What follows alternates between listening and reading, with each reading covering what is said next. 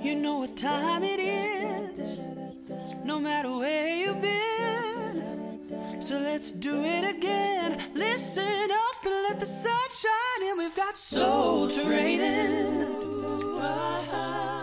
Time to practice what you preach. Ooh, yeah. Yes, we do. We've got soul training.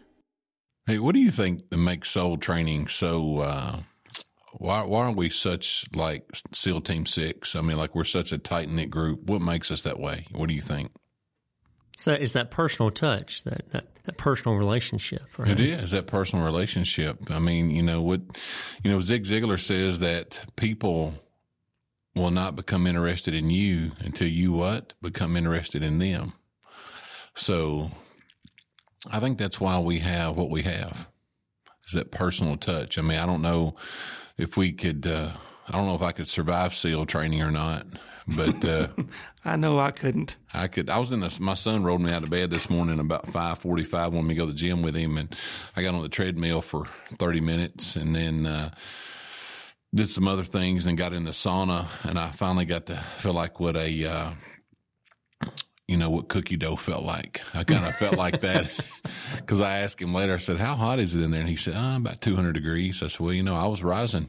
There for a minute, I was hoping somebody was going to check on me. I was about to get burnt. That's rough. I tried SEAL training one time. Did it make you bark? Well, I couldn't never get that rubber ball to bounce on my nose. Yeah. Yeah, I think this is a little different. He always gets an A for effort, though. I'll give you got to give it to him. He's not afraid to throw one out there and just see. And they're not always winners. Hey, but you miss 100% of the shots you never take. That's right. I heard Michael Jordan say that. I didn't hear him say it, but I read that he said that. That was a Wayne Gretzky quote. It? Are you sure? That's what I thought. I don't know. You know what Wayne Gretzky's hockey number was? What? 99. What two teams did he play for? He played for it's hockey teams. Los Angeles? Well, that was you're a young Jedi. See, I'm an older Jedi. So he played for the Edmonton Oilers in the 80s, and then he later played for and bought the LA Kings. Okay. So I don't know how we got there. Soul Training Sports Edition. But that part, I think that's why it's what it takes to have a tight relationship is you have to make an investment. You have to have a personal commitment. You have to see the reason. You have to connect the dots. And today we're going to spend just a few minutes talking about how many in the world, the secular world or the world, and sometimes even Christians who claim to be Christians, that they love Jesus but not the church. And that's a mouthful. That's a pretty big topic, and I'm just going to ask both of you. Then I have a few things to share later on or something, some scriptures and. But why do you think that is? Why do you think that people love Jesus, but they don't love the church? And we're talking about, some people will think, well, the church is the building, it's the classrooms, the carpet, but it's not, it's the people. So why do you think people struggle with the people, but they still want Christ? I think there's two sides to that. One is Jesus is easy to love because... and you read about what he's done for us and all that. It's hard to hate Jesus, but also if you decontextualize him and you don't have other people that are teaching you things about Jesus, addressing you with the harder sides of Jesus, people craft Jesus in anything they want him to be, and they make a Jesus in their own image, and that's easy to love, and really, it's self-love. And oftentimes, the quote-unquote church never gets close to the idea that they create. Yeah, sure. So then you're just they're mad at or they don't have time. Maybe they get flustered with the church. Yeah, well, see, that's the other side is the church is here. Real people, Jesus is a real person. I don't in any way mean to imply otherwise, but people that are physically present. That you're interacting with on a daily basis, and they're just as sinful and messed up as you are or have been, and they're going to offend you. They're going to fail to live up to your expectations. They're going to have faults and foibles, and they're going to disappoint you. They're going to betray you. They're going to do all the things that humans do because they're humans. just like you are. And when people have those disappointing experiences with those in a church, and we're talking in broad terms here, I think a lot of the people that have taken this approach of, well, I have a personal relationship with Jesus where, you know, I read my Bible by myself in my home. I, go out, walk in the woods. I find him there. I don't find him in the church. The reason they have gotten to that point is because they had some disappointing experience with a church. That's what I was thinking about too, that some are a disappointing experience with a person or yeah, a group of people. Joe, what do you think? Why do people love Jesus but not the church? How many times have I told you, I'm not here to talk? But you do it well. So. You do. Well, okay. This is not the Daniel and Alan show. Why do people love Jesus but not necessarily the church? Well, I think, first of all, most people do love the church. Folks that are active in the assembly, they enjoy it. I know I have, always. You guys are usually around in services, so I imagine you enjoy the church.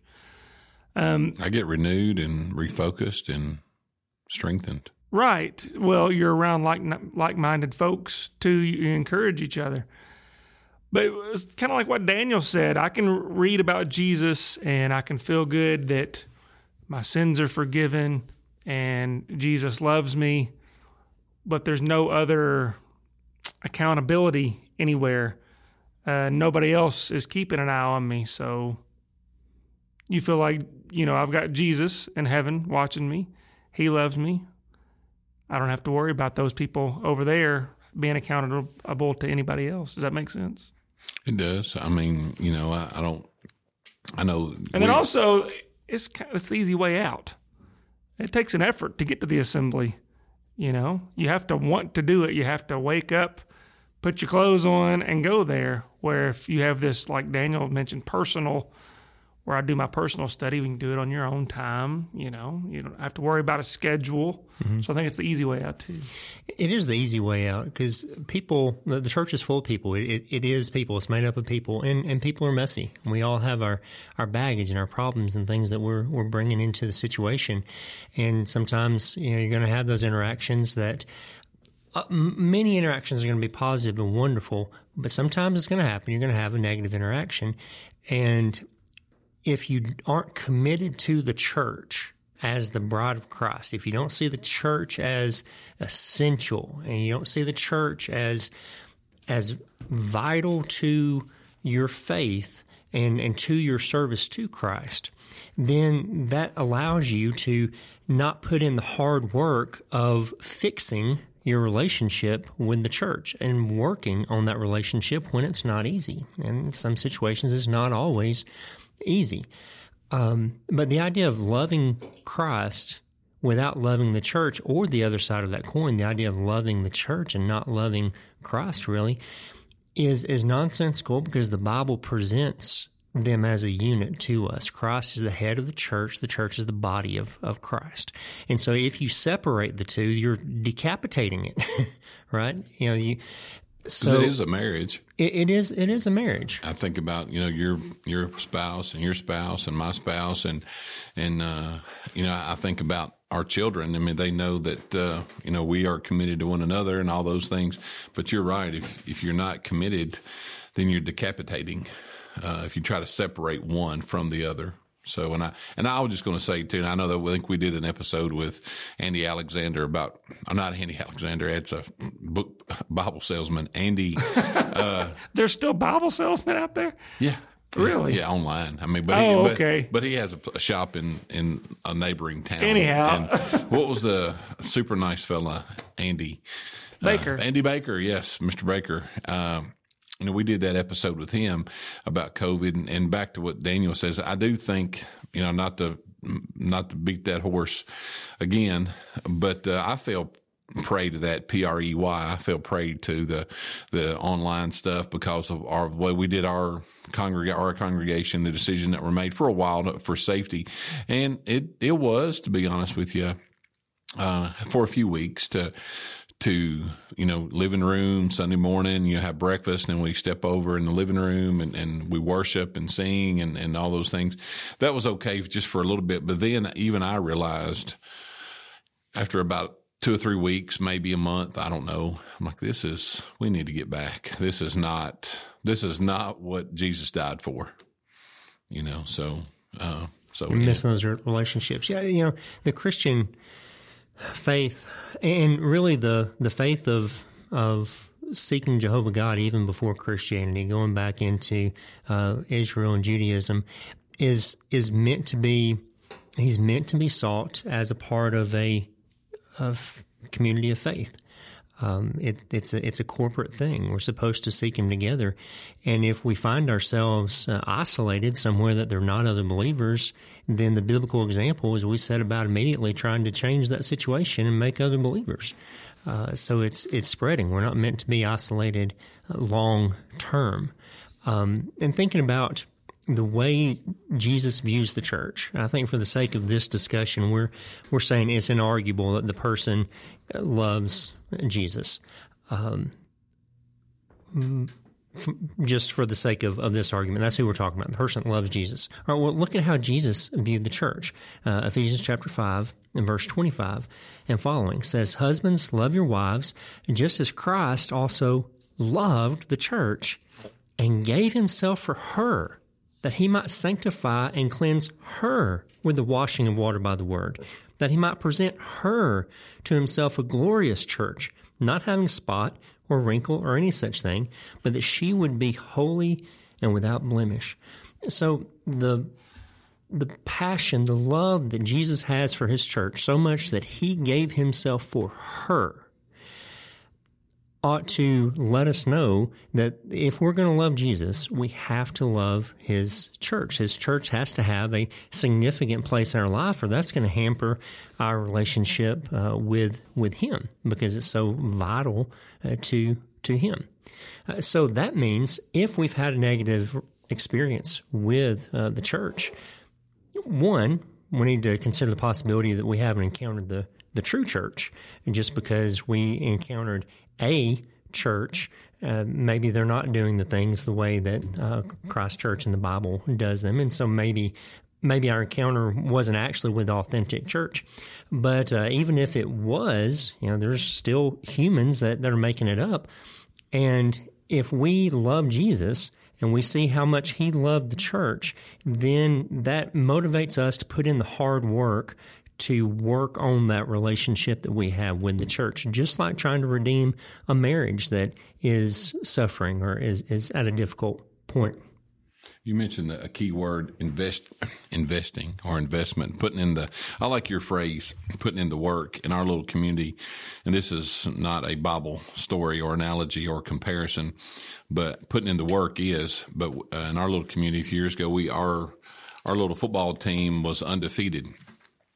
The other way, 0-11. Yeah. Somebody got fired. Head coach got fired. But anyway, the new coach came in, and I remember I listened to his shows on Saturday mornings, our little community, his coaches' shows, and he tried to rebuild. And he did end up playing for a state championship a few years after he got here, but he tried to change the culture, the mindset. But he would use the phrase that you just used. He said, "Our kids are going to come in every day. They're going to punch a clock. They're going to go to work. They're going to put in the work." And so I think back to a church standpoint, that just as I learned during COVID, during the online stuff, that I wasn't putting in any work. I actually put in zero work. I put in nothing. No work. I mean, my effort was making sure that we had communion and making sure that we had good batteries in the remote. And the Wi-Fi was up. That was it. And I'm embarrassed to say that, but I think that was kind of across the board for everybody, you know. So we weren't putting in any work. So I'm like, Ephesians 5 is that, you know, I've got to put in the work in order for it to work hand in hand. Like, you can't decapitate and separate. You got to be unified because we're sanctified. Right. And Jesus wants His church to be glorious and pure, not having wrinkle or any such thing. And so that means we love Him. We want to put in that work to try to help make the church what it's supposed to be.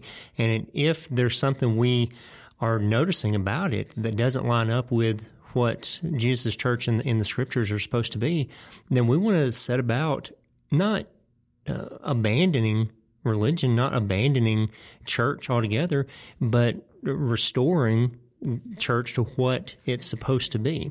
And I think every congregation needs to view restoration as a continual process, that we're continually trying to notice if we veer to one side or the other, bringing it back within the lines of Scripture and being what we're supposed to be. Well, I think someone that loves Christ but doesn't love the church, they don't really understand the New Testament, because the church, the assembly, the church is kind of the focus of the whole thing. Mm-hmm. And so if you're going to take Christ and I'm going to be a Christian, but I'm not going to participate in any services, I'm not going to belong to a congregation anywhere, that's the opposite of what the New Testament's telling. I mean, look at all of the letters that were written. They're all written to a church here, a church there. Mm-hmm. Look at even Jesus and his apostles. It's not really thought of as a church, but they were a small congregation of congregants. Right. They were a congregation there. A community of faith. A community of faith walking around. It was written to a church, not individuals. Right. It's all these letters are always written to a church, to a That's body a good there. Good point. So it's not written to... The Pritchard household. Yeah, right. Yeah, and even the ones that are written to individuals, like Philemon, still he is a part of a congregation, and he's talking about his role within that. But there's something else that's tangential that I would like to bring up here is for these folks we're talking about that are seeking a personal relationship with Jesus, there's maybe something that that we can learn from them. They're missing the mark on not appreciating the corporate way that we're supposed to approach God, that the church is very much an essential part of God's plan. But on the other hand, religion, our Christianity has to affect each one of us on a very deep, meaningful, personal level. I need to love Jesus myself. He needs to have changed my life, not in some unique way. Like there's a song that we sing, and I apologize to any of our song leaders that are listening to this, sing it a lot of places, but it just it rubs me the wrong way. It's one that I come to the garden alone. And the message there is, I come to the garden alone, walking and holding hands with God there. And there's this line that says, "The joy we share as we tarry there, none other has ever known." Well, if I believe the Bible, then I think many other people have shared that very same joy. And if I'm an evangelist, I'm seeking to help everybody share that very same joy. I don't feel like I have a market. Yeah, I don't have it cornered. Jesus hasn't done something uniquely for me that's not available to everyone.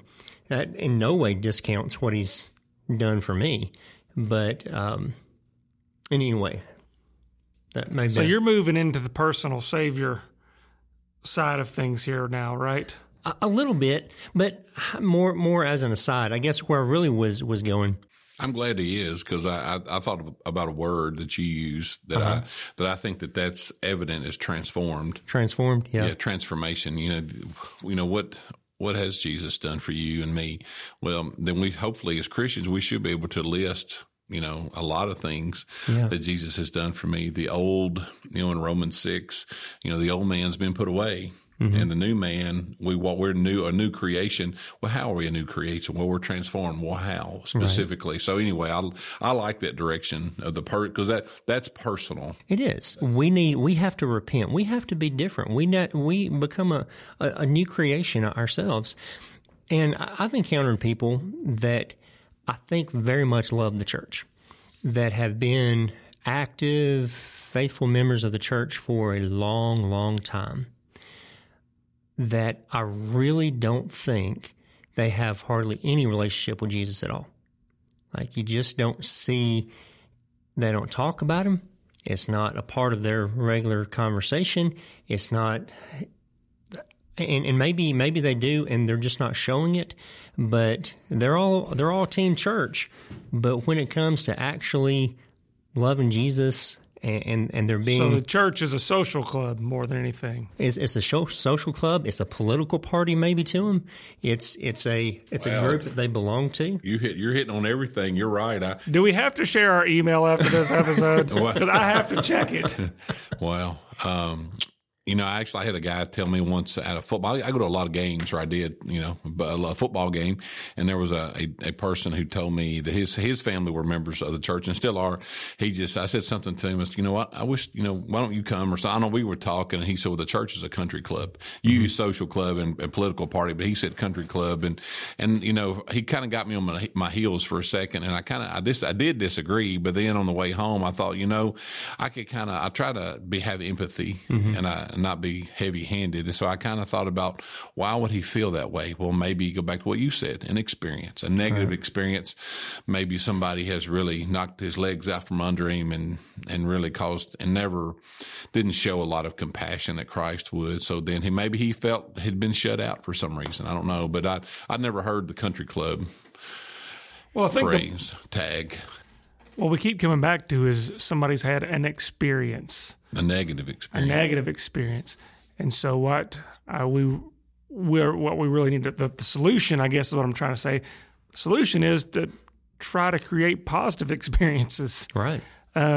Always be on guard. Don't let your guard down. Don't say things that you wouldn't want broadcast everywhere, or post something. Or post something. That's a tough one nowadays, folks. And there's commitment there, too. You're not going to divorce your wife because you came home and she said a careless word to you that hurt your feelings a little bit. You shouldn't. Right. And so you're going to work through those things because of your commitment to the relationship. And if we're committed to Jesus, we got to be similarly committed to his church. Yeah, the way the church should work is I rejoice when you're rejoicing. I'm sad when you're sad. I'll help you with your burdens and vice versa.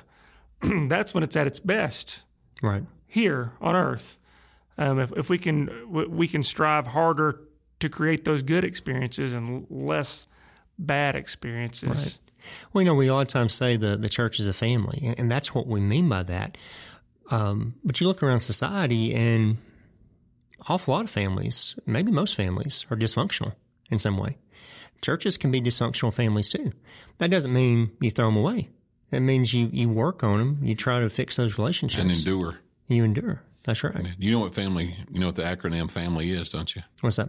Forget about me. I love you. I like that. Well, add that to the T-shirt list. Yeah. Also, is that an Alan Jones original? Not an original. I don't use the word. You're keeping it alive, though. I don't use the word steal. I use an academic word called glean. Right. I glean that from another football coach on a Saturday morning at one of our rivals. That's what he said. There you go. I listen to both sides. All right. Well, you're fair and balanced. Is that what you're saying? I am. And the spin stops here. Those are probably trademark phrases. I don't know. Did you hear me? I said the spin stops here. Yeah, did you like that? I caught that too. Probably get sued now. Yeah, but. That's right. That's address that suit to Alan Jones. That's right. Anyway, thinking about do we love Jesus? How do we know that we actually have a relationship with him and aren't just committed to the church? I think we need both. We need both, head and body that go together. Back in our heaven episode, I asked this question, and I think it maybe is a possible litmus test for this conversation as well. When you start thinking about the things you look forward to about heaven, and you start listing in your mind the things that people look forward to about heaven, whether it be being reunited with loved ones, a cessation of sorrows and pains, and rest from the hard things of this life. How many things do you list before you get to, I finally get to see Jesus face to face? I get to live in the house of the Lord forever. I get to dwell in the presence of God. How many things you list that you're looking forward to about heaven before you get to something directly related to God and Jesus? Our answer to your question would reflect our relationship with Christ. Exactly. If I'm listing 4 or 5 other things before I even mention Jesus, maybe my relationship with Jesus isn't what it needs to be, because that's what I need to be longing to see him. I need to be longing to be in the presence of the Father. That's my take on a possible litmus test there. For me, I guess, I think about Jesus on the cross, and I know that that's stated a lot, that's said a lot. Mm-hmm. But when I think about places like Mark 15, 27 through 30, and I'll paraphrase, I won't read it, but where Jesus is being mocked, he's being told to come down and save yourself, but yet he endured. So for me, that's the transformation. That really connects the transformation for me. His enduring is allowed me to transform, therefore my allegiance should be greater, and I should never question, I'm speaking for myself, but I should never question, why do I have to attend an assembly tonight, or why do I have to be part of the work of our local congregation, because that's part of, I'm living a life worthy of his sacrifice, or trying to. Right. I'm trying. I will never get there, but I'm trying to do that. Mm-hmm. So, I've actually had an older seasoned Christian years ago in another congregation I was a part of. He said, Alan, show me where it says I have to come back on Sunday night. Go ahead, show it. Now, I was a younger Christian, but even then I knew I didn't want to spar or argue with him, but I saw his attitude. He just wanted to, and scripturally, he was not wrong, but yet I think from a heart standpoint, he was wrong. I don't have to do it. Attitudinally, scripturally, he was right, but attitudinally, I think he was wrong. Yeah. Have you guys mentioned, sorry if I checked out, I was looking at something a second ago. Have we mentioned Hebrews 10 yet? No, we haven't. Yeah. Hebrews 10:25. Go ahead and read it for me. Actually, can you start with 24? Yeah. Yeah. Hebrews 10:24. So if you're still on the fence about attending services, I encourage you to read this, Hebrews 10:24 and 25. And let us consider how to stir up one another to love and good works, not neglecting to meet together, as is the habit of some, but encouraging one another, and all the more as you see the day drawing near. So that talks to the responsibility we have toward the church. Somebody says, I'm not getting anything out of church. I don't like the... I always say, what are you bringing? Yeah, exactly. You have that obligation to pour into the church, to spur one another on to love and good works. So it's not. It can't all be about what I get out of the church, and a lot of churches inadvertently feed this. They feed this consumerist type. Customer service mindset. That's right. Come, we've got these programs for your family and all this, and here, let us show you should be a member here because we can meet your needs in all of these ways. And that's well-intentioned and not altogether a bad thing, but the mindset of church shopping as to, I need to find the church that's meeting my needs the best, isn't necessarily the right mindset. Some of those places will encourage, and I'm not trying to be funny, but they will encourage you to shop, mm-hmm. In their gift shop or in their donut shop or their coffee shop prior to worship. Right. So that's the whole, They have donut shops? Mm-hmm. I don't know if they... That's holy food.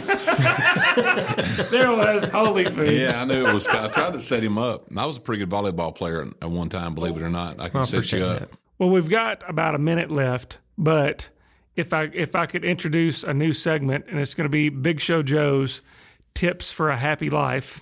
Okay, that's awesome. Yeah, I just thought of it. Is that off the cuff? Oh, off the cuff. Are you gonna say because I like me? What was the guy who used to do that? Stuart Small. Yeah, I like me. Go ahead, Joe. No, I'm good we're enough. Not I'm smart that. Enough. You is kind. You is sweet. And you is smart. So.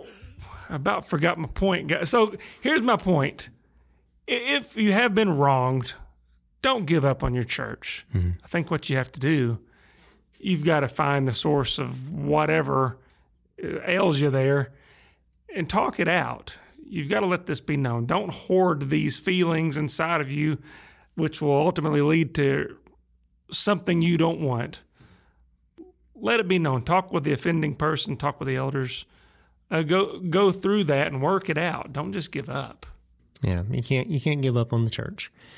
I don't have a question, but I'll leave you with a statement. I'll conclude my episode on my side.